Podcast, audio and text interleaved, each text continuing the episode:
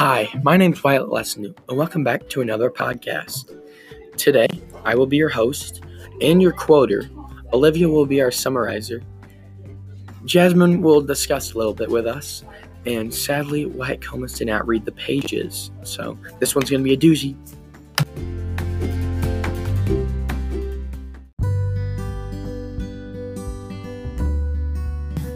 I'm back, and I'm going to quote something again because, you know, quoting's pretty fun.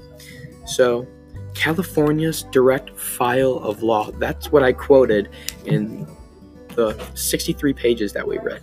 The reason why I chose that was because there's a lot of people in, well, Richard just, I'm just gonna say it, he's a bad kid. He's a bad kid. So I'm just, I'm just gonna say it. Just leave it on that note. Richard's a bad kid. So I needs that. Direct file law. I'm sorry, I don't like Richard. I'm just gonna say it before we get to discussion. So, on to the summary.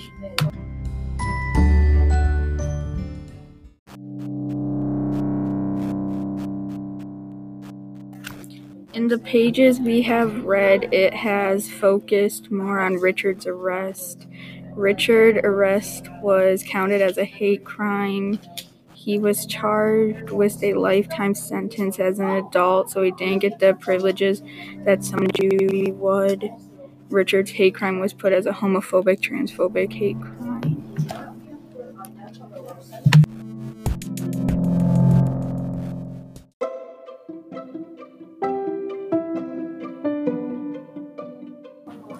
It's your host, Wyatt Lesnew, and we will all be discussing the 57 bus and our articles that we had chosen. So, the article that I have chosen was an Aaron Hernandez article. This was written by the source of the, the New Republic.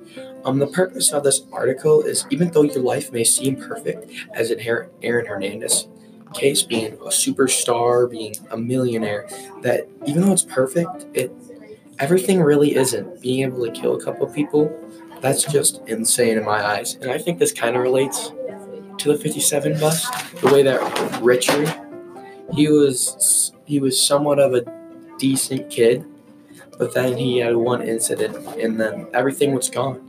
Everything can change like that. It's just crazy. Like insane. Olivia, what about your article?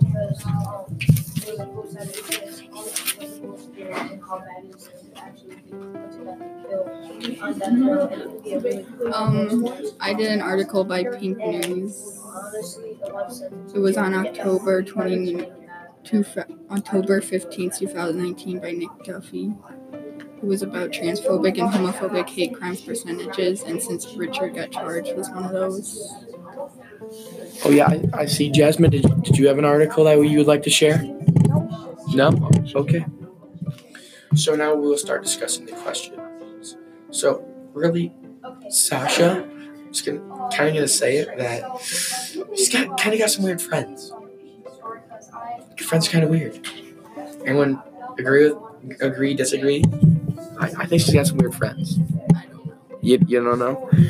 And yeah, but Richard's friend group, he's like in a gang, kind of. He's like gang, gang, gang. So like, it's kind of their friend groups are kind of complete opposites of each other, which is really good for the story, which really makes it really good. But one thing, I mean, Sasha isn't really gender specific, so it's kind of like screwing with my head because at one point I'm thinking she's a girl, at one point I'm thinking she's a guy. It's just my head's all over the place in that. It's just crazy. Yeah, and also, I mean, Sasha, she seems really nice, but I'm still wondering, like, really nice. Seems really nice. Her character is really nice. Again, I don't know if she's boy or girl. I really don't. I, she has a girl name. I mean, it's described as she kind of dresses like a guy. Like that. I feel like in the, the I don't really know what's going to come along in the next couple pages, like next 50 pages. I have no, I have no clue. It's like no really predictions or anything. It's just crazy. Sasha wanted to be known as an it or a they, so she's not a boy or a girl. Yeah, I, I know that, but I just, I, I know, but I don't really know. I really don't. I do like the book, but there's some minor bumps and bruises, but all books are to have that. So next week, we will do another podcast, our podcast number four. So tune in for that one, because that one's going to be even better than this one. Signing it off from the 57 bus. Thank you.